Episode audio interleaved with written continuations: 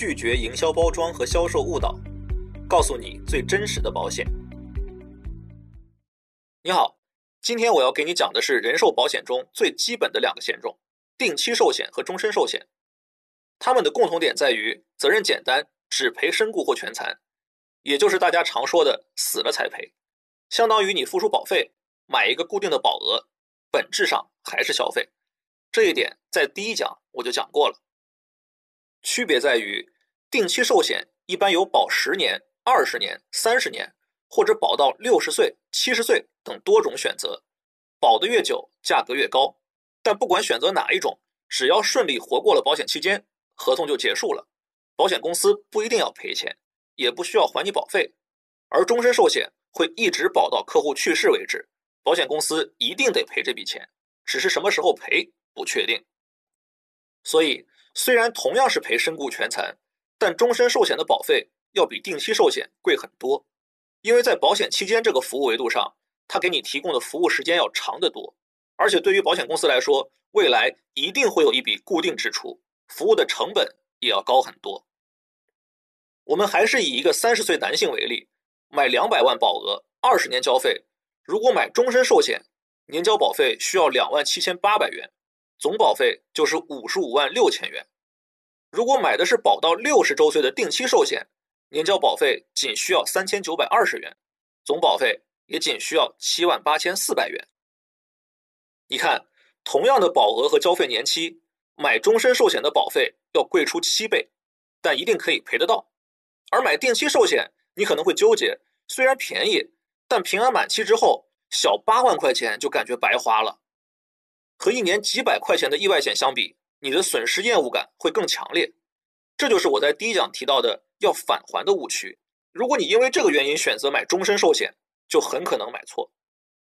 把这个案例带入到生活中会更加清晰。一般情况下，30岁的男性应该处在事业上升期，假设他是一个白领，也是家庭的主要收入来源，家庭税后月收入2万元，房贷总额100万，贷款期间30年，每月房贷5000元，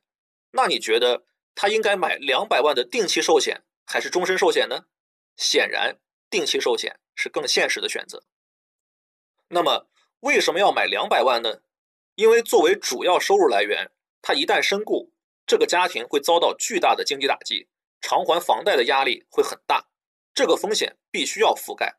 因此，保障额度以当前的100万房贷为基础，建议再加上5到10年。甚至更久的收入损失，越长越好。结合他的家庭收入，200万是一个比较适中的额度，保费完全能够承担。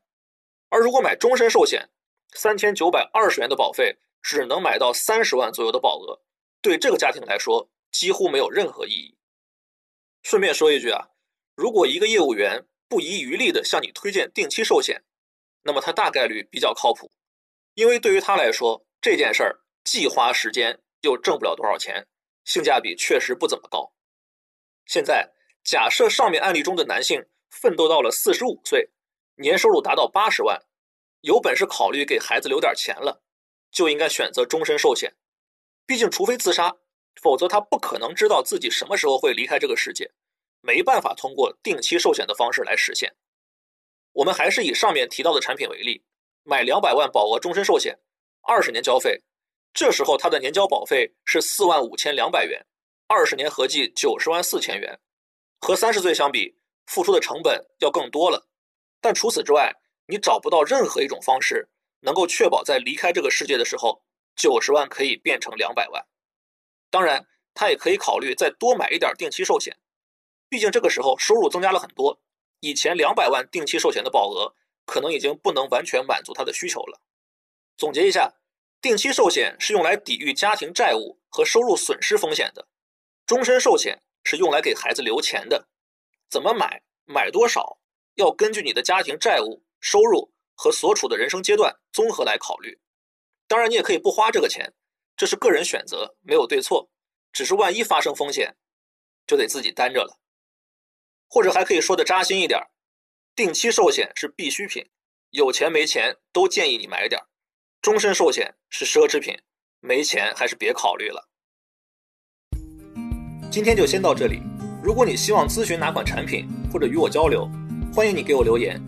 如果这套课程对你有帮助，也希望你分享给更多需要的人。我们下次见。